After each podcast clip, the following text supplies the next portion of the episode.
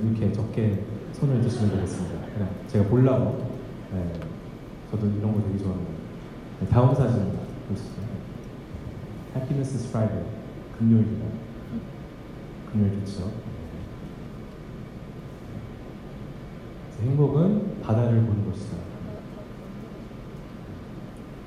바다 중에서 계시고 다음 사진 보겠습니다. 네, 따뜻한 침대. 네. 네. 그리고 happiness is seeing your ex with someone uglier than you. 나보다 못생긴 사람이 아, 사람이랑 나의 엑스가 사귀었을 때 이것이 행복이다.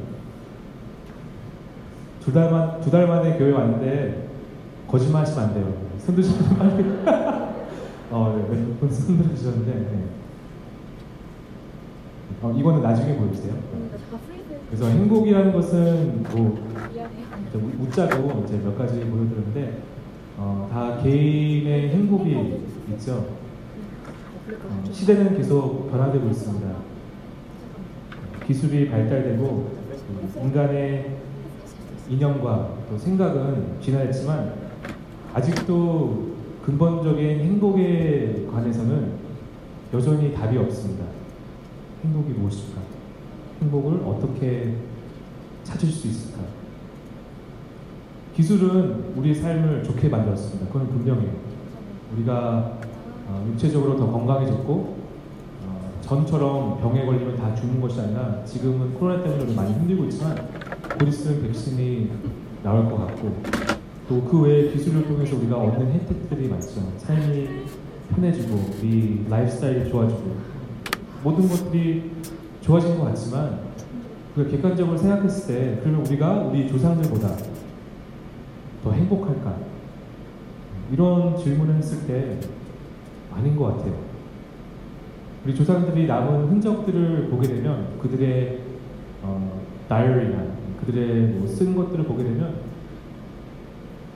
우리만큼 이 많은 것들을 누리지 않는데도 불구하고 뭔가 더 행복했다는 것을 느낄 수가 있어요. 그러니까 우리는 지금 가고 싶은데 여행도 되게 편해져가지고 당일날 비행기표를 끊어가지고 다른 나라에 갈 수도 있고 시설이나 뭐 예약 시스템 이런 것들이 너무 좋아가지고 많은 것들을 누릴 수 있는데도 불구하고 우리가 더 행복한지는 모르겠어요. 요즘 시대를 보게 되면 우울증이 인류 역사상 가장 지금 이 시간에 많은 것 같고 그것뿐만 아니라 인생의 허무감, 지루함, 좌절감, 자기 연민, 절망 이런 것들이 사회 가운데 더 많이 보여지는 것 같습니다. 성경은 행복에 대해서 뭐라고 이야기하고 있을까요? 또한 참된 행복은 무엇일까요? 그리고 여러분들은 행복하신지 네, 이 여러 가지 질문들을 오늘 말씀 안에서 우리가 답을 어, 찾기를 원합니다. 어, 오늘 본문으로 들어가기 전에 시편 1편은 어, 성경 전체 그리고 시편의 문지기 역할을 하고 있습니다. 게이키퍼 역할을 하고 있는데 어떻게 보면 시편 전체를 요약하는 게 시편 1편입니다. 그 내용은 아주 간단하지만 여기 안에 깊이가 있는 말씀입니다. 이 본문이 우리한테 어, 가르쳐준 첫 번째는 행복은 가능하다. Happiness is possible. 행복은 가능하다. 이게 되게 간단할 수 있지만 이게 왜 파격적인 선언이냐면 우리는 자라면서 행복이 되게 자연스럽게 온다고 생각을 해요. 어린 시절로 돌아가게 되면 행복이 되게 자연스러워요. 어, 저도 어렸을 때 저는 1학년 1학기 때 미국을 가는데 학교 끝나면 친구들이랑 자전거 타고 동네 막 몇 시간씩 자전거 타고 또 아파트 좀 뒤로 가면 거기 creek 같은 데 있어요. 물가가 있는데 거기 물가에 그 자그마한 가재 같은 게 있어요. crayfish가 있는데 crayfish 잡는 방법은 컵을 두 개 가져가면 crayfish는 뒤로 못 보잖아요. 앞에 앞에만 보기 때문에 컵을 앞에다 갖다 대면 살짝 컵을 움직이게 되면 얘가 뒤로 쇽 가요. 그러면 다른 컵을 딱 뒤에다 대기해 놓는 거예요. 그러면 얘가 컵에 쏙 들어가가지고 딱 작은 가재를 잡는 것이 어렸을 때 저한테 큰 행복이었어요. 친구들이랑 가재 잡으러 가고 자전거 타고 어머니가 해가 질 때까지 밥 먹으러 갈 때까지 볼 때까지 밖에서 노는 게 그게 행복이었는데 when life was much sim- simpler 그런 게 행복이었는데 점점 자라면서 우리의 행복이라는 개념이나 이 생각들이 바뀌는 것입니다. 책임감이 쌓이면서 본인이 우리한테 이렇게 충고하죠. 지금 돈을 모으지 않으면 나중에 돈 모으기 힘들다. 지금부터 돈 모아야 된다. 이런 말씀을 하시고 지금 공부 열심히 하지 않으면 좋은 대학 못 가고 좋은 대학 못 가면 취직 못 한다. 그런 압박이 쌓이기 시작하면서 전에는 행복이 되게 자연스럽게 다가왔던 우리한테는 행복이라는 개념 자체가 바뀌어버리는 거예요. 어렸을 때 내가 열심히 일하고 최선을 다하면 그만큼 결과가 나오겠지. 이런 착각이 있었는데 나중에 내가 직장이나 학교나 사회를 가보니까 그게 아니더라고요. 내가 진짜 열심히 하고 노력을 많이 했는데도 불구하고 가끔은 노력만큼 결과가 안 나올 때도 있고 내 주변을 보게 되면 다른 사람들은 나보다 열심히 안 하고 공부도 안 했는데 더 좋은 성적을 받거나 더 좋은 성과를 얻을 때가 있고 참 아이러니하죠. 어렸을 때는 진짜 행복이라는 게 단순하고 간단하고 자연스럽지만 점점 점점 점점 우리가 클수록 행복이라는 게 도대체 뭔지 모르겠습니다. 현실이 기대치와 다를 때 행복이 참 어려우신 것이고 어, 참 아이러니한 것은 더욱더 사람들이 성공할수록 행복이 찾기 힘들다는 것입니다. 가장 성공한 사람들은 가장 냉소적이고 신을거한 사람들이 성공을 만나는 사람입니다. 직장 상사를 보게 되거나 주변 미술이나 음악이나 가장 성공한 사람들 보게 되면 되게 시니컬해요. 비판적이고 세상에 대한 행복은 없다. 유성사 시즌에 생각하면서 그런 생각들이 많, 많은 거예요. 어, 우리가 문학을 보게 되면 뭐 한국 문학은 모르겠는데 뭐 영어 미국이나 영국이나 셰익스피어가 가장 유명하잖아요. 셰익스피어 쓴 문학을 책들을 보게 되면 다 비극이에요. 로미오 줄리엣, 햄릿 같은 걸 보게 되면 다 엄청나게 해피엔딩이라는 거 없고 그냥 다 비극, tragedy, sad ending, 행복은 없다. 문학뿐만 아니라 음악을 봐도 그런 것이고요. 과학이나 정치나 심지어 스포츠에도 그렇더라고요. 최근에 어, 넷플릭스에서 Last Dance라고 마이클 조단 다큐멘터리 나왔잖아요. 그래서 지금 미국에 어마어마한 인기를 끌고 있는데 저도 봤습니다. 너무 재미있고 저는 농구를 되게 좋아하기 때문에 또 어렸을 때 마이클 조단을 가장 좋아했기 때문에 그 비하인드 스토리를 보게 되니까 엄청나게 거기도 비극이 많더라고요. 그냥 우리가 단순히 보고 우승만 하고 챔피언십만 모는 게 아니라 마이클 조든은 행복하지 않았다는 것을 확신했어요. 그 다큐멘터리 보면서 어, 농구 역사상 가장 최고 선수였지만 그런 것들 불구하고 지속적으로 근본적으로 행복했다는 것은 절대 아니었다는 것을 확실히 느낄 수가 있습니다. 네 가지 종류의 삶이 있습니다. 제가 방금 말씀드린 것처럼 첫 번째 삶은 행복은 자연스럽게 온다. 이렇게 생각하는 사람도 있고, when we're young and naive, 나중에 좀 세상 물이 든 사람들은 행복 같은 건 없다. 행복은 불가능하다. 두 번째 삶이 있고, 세 번째 종류의 삶은 왔다 갔다 하는 사람이 있어요. 상황에 따라서, 그래, 나는 행복할 수 있어. 막 희망을 갖다가 갑자기 상황이 바뀐 순간, 그래, 맞아. 행복이라는 게 없어. 그래서 왔다 갔다 하는 사람이 있고, 네 번째 종류의 사람은 행복은 자연스럽지도 않고 불가능하지도 않지만 가능하다. 근본적인 지속적인 행복은 가능하다.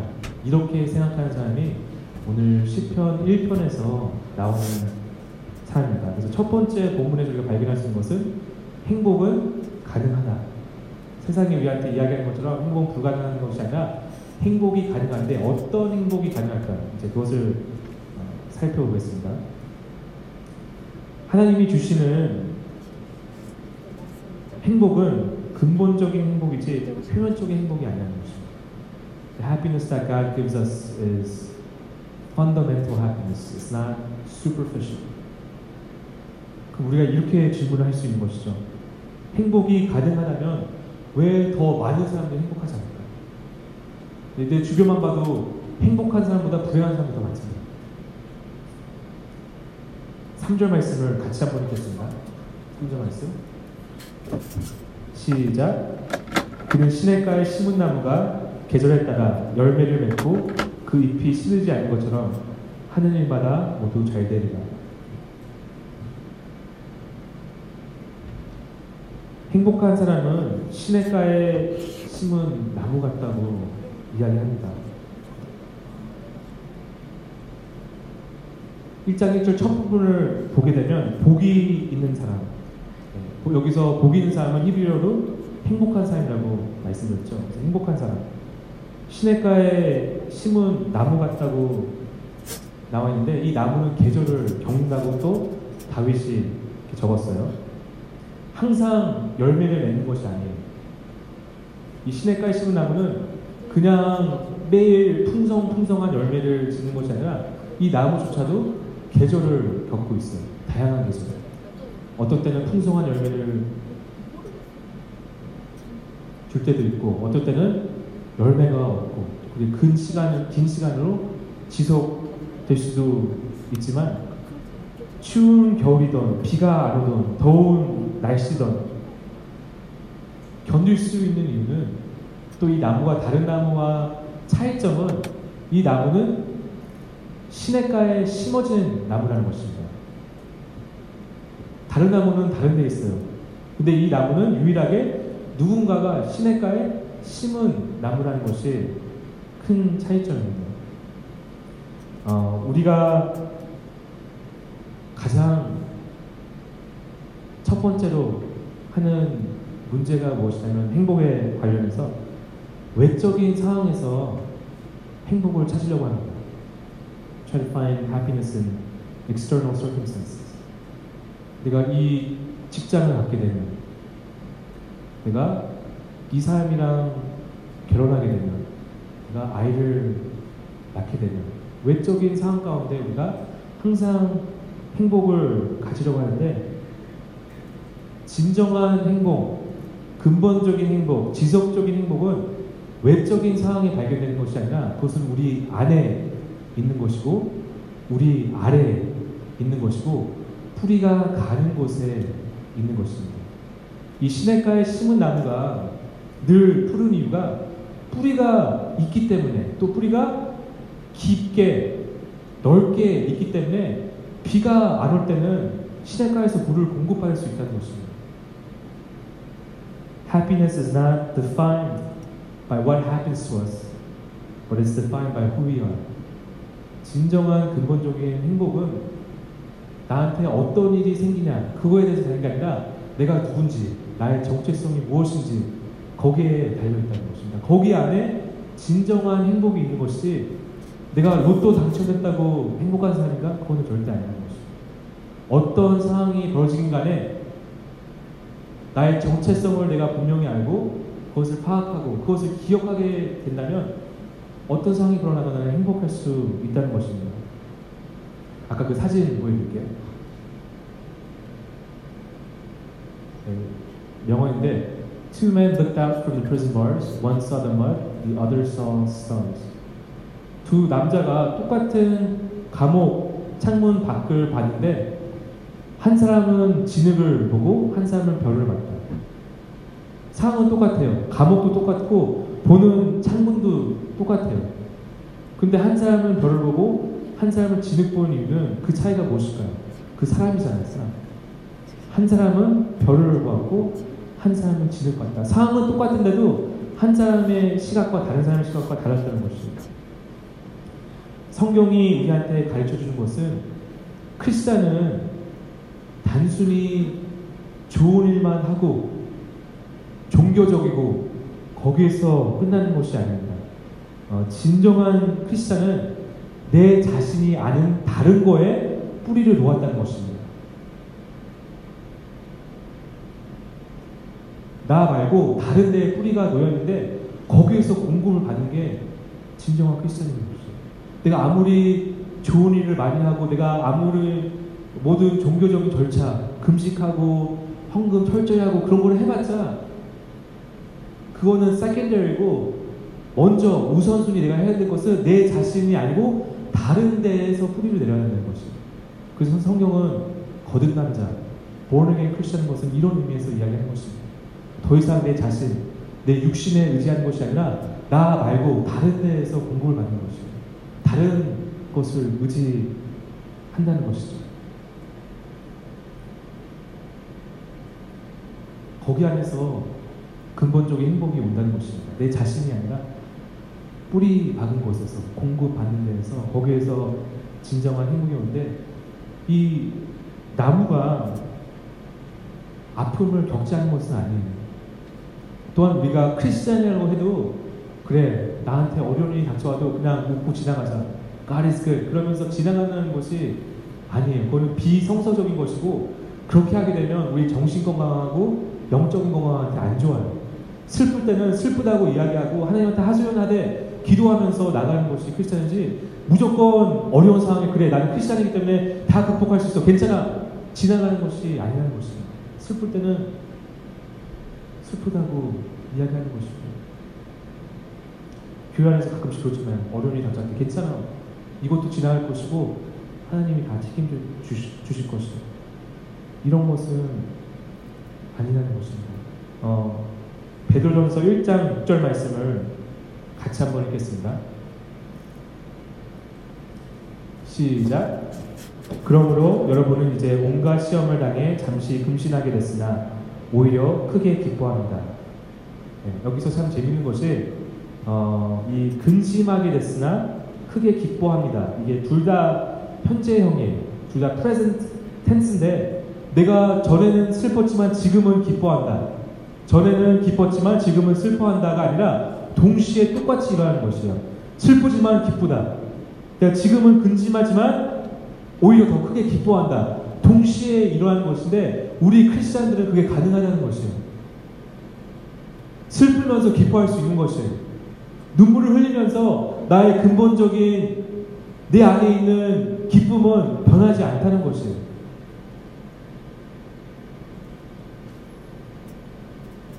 그게 어떻게 가능할까? 우리가 어려운 계절을 겪고 있을 때, 어, 시련을 당하고 있을 때 우리가 더 깊이 뿌리를 내리는 것이고, 우리가 깊이 더 뿌리를 내릴수록 하나님의 은혜를 체험하게 된다는 것입니다. 거기 안에서 기쁨이 나온다는 것입니다. 외적인 상황은 좋지 않지만 나한테 질병이 오고 내가 병 걸리고 내 주변 사람들이 직장을 잃고 막 어려운 일이 닥쳐와도 당연히 그거에 대해서 나는 슬프게 반응할 수가 있어요. 눈물 흘리면서 기도할 수 있고 하나님한테 컴플레인할 수 있고 하소연할 수 있고 그런데 기본적인 근본적인 기쁨은 사라지지 않다는 것이에요.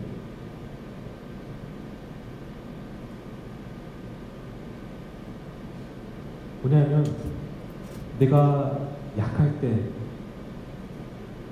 더욱더 강한, 강하게 되신 하나님이 계시기 때문에 내가 좌절 가운데 있을 때 내가 실험 가운데 있을 때 강한 오른팔로 붙드시는 분이 계시기 때문에 그거 안에서 내가 기뻐할 수 있다는 것입니다. 이게 크리스찬의 행복의 비결입니다. 계속 설명드릴게요. 첫 번째 행복은 가능한 것이고 두 번째 fundamental happiness comes from God. 근본적인 행복은 하나님이 주시는 것인데 이것은 흔들 수가 없다는 것이죠. 예수님도 나사로가 죽었을 때 자기가 너무나도 사랑하는 나사가 죽었을 때 가장 먼저 하신 것이 우셨어요. 그냥 우신 게 그냥 눈물 흘리지 아니라 통곡하시면서 울었어요. 근데 예수님의 기본적인 믿음과 하나님에 대한 믿음과 행복 그런 것은 흔들지 않았다는 것이죠. 절대로. 우리도 똑같이 반응할 수 있어요. 내가 겪는 시련에 대해서 내가 슬퍼하고 좌절하고 화가 나고 그럴 수는 있지만 나의 근본적인 행복은 흔들리지 않다는 것이죠. 슬퍼하고 있지만 동시에 행복할 수 있는 것이고 이 부분은 절대로 흔들리지 않다는 것이죠. 뭐냐면 나의 행복은 외적인 상황 가운데 오지 않기 때문에 no matter what happens the happiness, the joy that comes from God cannot be taken away. 마지막 세 번째 우리가 본문에서 얻는 것은 근본적인 행복은 우리의 외적인 상황들을 바꾼다고 생기는 것이 아니라 우리의 충성도를 어디에 두는지에 달려 있습니다. 오늘 말씀이 주는 행복에 관한 어마어마한 비결인데요. 그 비결은 행복은 직접 얻을 수 없다는 것입니다.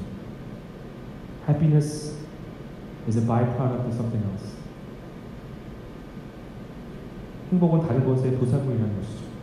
내가 행복을 찾기 위해서 행복을 찾는다면 절대로 행복을 찾을 수가 없어요. 내가 행복해지자.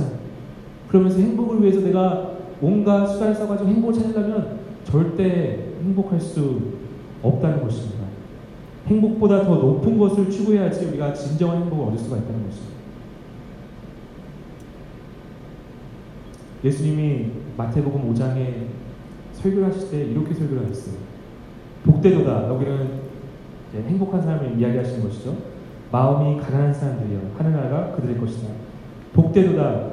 슬퍼하는 사람들이여 그들에게 위로가 있을 것이다. 복되도다. 온유한 사람들이여 그들은 땅을 유업으로 받을 것이다. 복되도다. 의에 줄이고 목마른 사람들이여 그들에게 배부름이 있을 것이다. 복되도다 행복을 찾는 사람들 이렇게 말씀하지 않으셨다는 것이죠. 그 이유는 여기 안에 어마어마한 비결이 있다는 것이에요. 우리가 행복하기 위해서 행복을 찾는다면 절대로 행복을 못하는 것인데 다른 것들을 찾게 되면 저절로 행복이 온다는 것입니다. 먼저 그 나라와 그 의를 구하게 되면 하나님이 원과 소원 주신 것처럼 행복이 저절로 온다는 것입니다. 결혼도 마찬가지예요. 내가 행복하기 위해서 결혼을 하게 된다면 그 결혼은 불행할 수밖에 없어요. 왜냐하면 어느 순간 결혼이 행복하지 않을 때가 있거든요. 그때 어떻게 하실 거예요? 결혼이 더 이상 행복하지 않은데. 그래서 사람들이 이혼을 하는 거예요. 그래서 지금 이혼율이 한국이나 미국이나 50%가 넘는 이유가 사람들이 행복하기 위해서 결혼했는데 막상 결혼해보니까 시간이 지나니까 더 이상 나의 배우자가 나한테 행복을 주지 않는 것이에요. 그럼 나의 답은 뭐, 뭐, 무엇이겠어요? 이혼밖에 없잖아요. 근데 나의 결혼의 목적이 행복이 아니라 누군가를 위해서 내가 죽겠다, 누군가를 위해서 내가 희생하겠다, 누군가를 섬기겠다 그런 마음으로 오게 되면 행복은 저절로 온다는 것이에요. 아내를 섬기겠다는 마음으로. 근데 거기 진짜 진정으로 행복해요. 우리가 생각했을 때, 아, 그게 너무 힘들지 않을까? 나는 행복해지고 싶은데. 누군가를 위해서 내가 헌신하고 희생한다는 것이 얼마큼 행복한지. 결혼 하면, 그러니까 전에는 내가 싱글스 때는 내 시간을 내 마음대로 사용하고 내가 먹고 싶은 거 보고 어, 내가 먹고 싶은 거 먹고 막 그렇지만 아내가 생기면 그것을 반으로 나눠야 되잖아요. 가끔씩 내가 먹기 싫어도 아내를 맞춰줘야 되고 거기에서 이제 자그마한 희생이 생긴데 애들 생기면 더욱더 희생해야 돼요.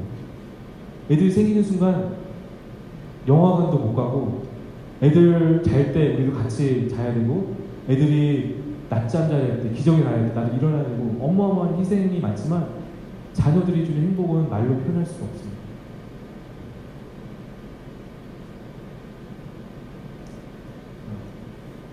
2절 말씀을 같이 읽겠습니다. 시작. 오직 여호와의 율법을 즐거워하고 그 율법을 밤낮으로 깊이 생각하는 자로다. 여기서 율법은 하나님의 말씀입니다. 그냥 단순히 우리가 생각하는 그 율법, 딱딱한 율법이 아니라 전체적인 하나님의 말씀을 생각하는데 어, 우리가 먼저 그 나라와 그 의를 구할 때 행복이 저절로 온다고 제가 말씀을 드렸죠. 근데 우리가 거짓말을 하고 타협을 하는 이유가 무엇일까요? 행복을 위해서입니다. 내가 직장에서 거짓말을 하게 되면 승진을 할수 있고 어, 내가 이 사실만 이야기하지 않으면 내 직장을 아닐 수가 있고 막 그런 타협의 순간이 오잖아요. 근데 이 모든 선택의 결정은 어떤 것에 달려있냐면 나의 개인적인 행복에 달려있어요. 우리가 더욱더 행복해지기 위해서. 직장이 되면 우리가 불행해질 것이 뻔히 알기 때문에. 그래서 우리가 죄를 짓는 것이고, 거짓말을 하는 것이고, 타협을 하는 건데, 우리가 진정한 근본적인 행복을 얻기 위해서 우리의 충성도가 어디 있는지 파악을 해야 된다는 것입니다. Is it for my happiness? 만약에 내가 오늘날 나의 행복을 위해서 지금까지 세상과 타협하고 있다면 절대로 행복을 얻지 못해요. 근데 나의 충성도, my allegiance, 하나님의 말씀, 하나님. 그러면 거기서 근본적인 행복이 온다는 것입니다. 만약에 나의 커리어가 나의 삶 가운데 가장 넘버원 목표고 우선순위라면 절대로 행복할 수가 없습니다. 그냥 불안하기 때문에 계속 승진해야 되고 계속 뭔가 나가야 되는데 그게 불가능하잖아요. 한계가 있잖아요. 아, 1절 1절 말씀, 아 1장 1절 말씀 다시 한 번 읽겠습니다. 그리고 이제 마치겠는데 같이 읽겠습니다. 1장 1절 말씀 없어요? 아 제가 읽어드릴게요. 복이 있는 사람은 그러니까 행복한 사람은 악한 사람들의 꾀를 따라가지 않고 죄인들의 길에 서지 않으며 남을 없인 여기는 사람들과 자리를 함께하지 않고 이 모든 것들은 자, 행복한 사람들은 하지 말아야 될 거를 세 개로 시작하면서 10편 1편을 시작합니다. 우리가 진정한 행복을 갖기 위해서는 끊어야 될 게 있다는 것입니다. 내가 하지 않아야 될 것이 있는 것이고 나의 충성도를 어디다가 두냐에 대해서 굉장히 달려있다는 것입니다. Is my allegiance to God or is it to my happiness? 나의 충성도가 나의 개인 행복을 위해서 내가 지금 오늘날 죄를 짓고 있고 타협하고 있는지 아니면 내가 희생하고 절제하고 경건한 삶을 추구하면서 내가 이런 것들을 살려가고 있는지 다윗이 이야기하는 것입니다. Where do we belong to? 우리 누구한테 속해 있는지. 행복은 외적인 상황이 아니라 왜 우리 정체성이라고 말씀드렸잖아요. 여기, 여기 안에서 있다는 것입니다. 나의 정체성이 무엇인지, 내가 세상 속에 있는 것인지, 아니면 하나님 무릎 위에 앉아 있는 것인지, 하나님 품에 안겨 있는 것인지. 늘 푸른 나무가 가뭄이 와도 뜨거운 열기가 와도 겨울이 와도 늘 푸른 나무는 어디선가에서 공급을 받는다는 것이죠. 그 공급이 행복의 원인이 되는 것입니다. 아, 오늘 말씀 마치겠는데 세 가지 포인트입니다. 행복은 가능한가? 세상이 우리한테 말하는 것처럼 행복은 없다. 행복은 가능한 것인데 하나님이 주신 행복은 근본적인 행복이지 표면적인 행복이 아니라는 것이고 마지막으로 세 번째 우리 마음이 어디라는 것이 내 자신이 우상인지 헛된 것들이 우상인지 사람 손으로 만든 것이 우상인지 아니면 하나님이 나의 주인이 되시는 것인지 참 놀라운 사실은 돌아온 탕자가 자기 돈을 아버지한테 받은 재산을 다 헛되게 사용하고 다시 왔잖아요. 다시 왔는데 돌아온 탕자가 어떤 마음으로 왔냐면 내가 그래도 아버지 집 가가지고 아들로 지내는 것이 아니라 내가 종으로 살아야 되겠다. 아버지 집에서 종으로 사는 것보다 밖에서 내가 돼지 음식 먹고 비참하게 사는 것보다 훨씬 낫다 해가지고 종이 되겠다고 왔는데 아버지 나의 주인이 되어 주십시오. 그런 마음으로 갔는데 아버지가 어떻게 반응하셨는지 아세요? 아들을 품어주셨어요. 돌아온 아들한테 반지 끼워주시고 로브를 끼워주시고 잔치를 보여주시고 하나님도 마찬가지입니다. 내가 하나님 나의 주인이라고 어, 만든다는 것이 두려운 일이 아니에요. 우리가 그런 마음으로 하나님한테 갈 때 하나님은 우리를 자녀로 받아주신다는 것입니다. 사랑하는 포인트 모시 여러분 앞으로 일이 어떻게 될지 몰라요. 점점 더 힘들어질 수 있는 것이고 코로나의 이런 어, 육적인 상황보다 더욱더 큰 타격이 있는 것은 경제적인 것들도 될 수가 있는 것이고 정신적인 것들도 될 수가 있어요. 최근 기사를 읽어봤는데 미국에서는 아동 학대가 되게 많이 늘어났대요. 한국도 아마 마찬가지겠지만 이 아이들한테는 이게 지옥 같은 시간인 거예요. 왜냐면 학교를 가야지 나를 마약하고 술 마시고 나를 때리는 부모님한테 떨어질 수 있는데 그것도 안 되니까 두 달 넘게 그냥 집에 갇혀 있는데 그들한테는 어마어마한 무서운 시간이고 또 정신병자들한테는 이건 되게 위험한 시간이에요. 그들은 커뮤니티가 필요하고 support가 필요한데 계속 혼자 집에 있으니까 자기 생각만 깊어져.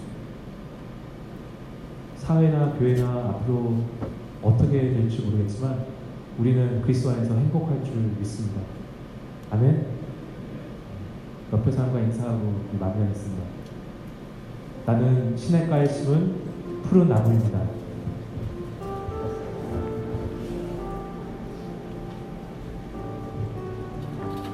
네, 우리 찬양 하기 전에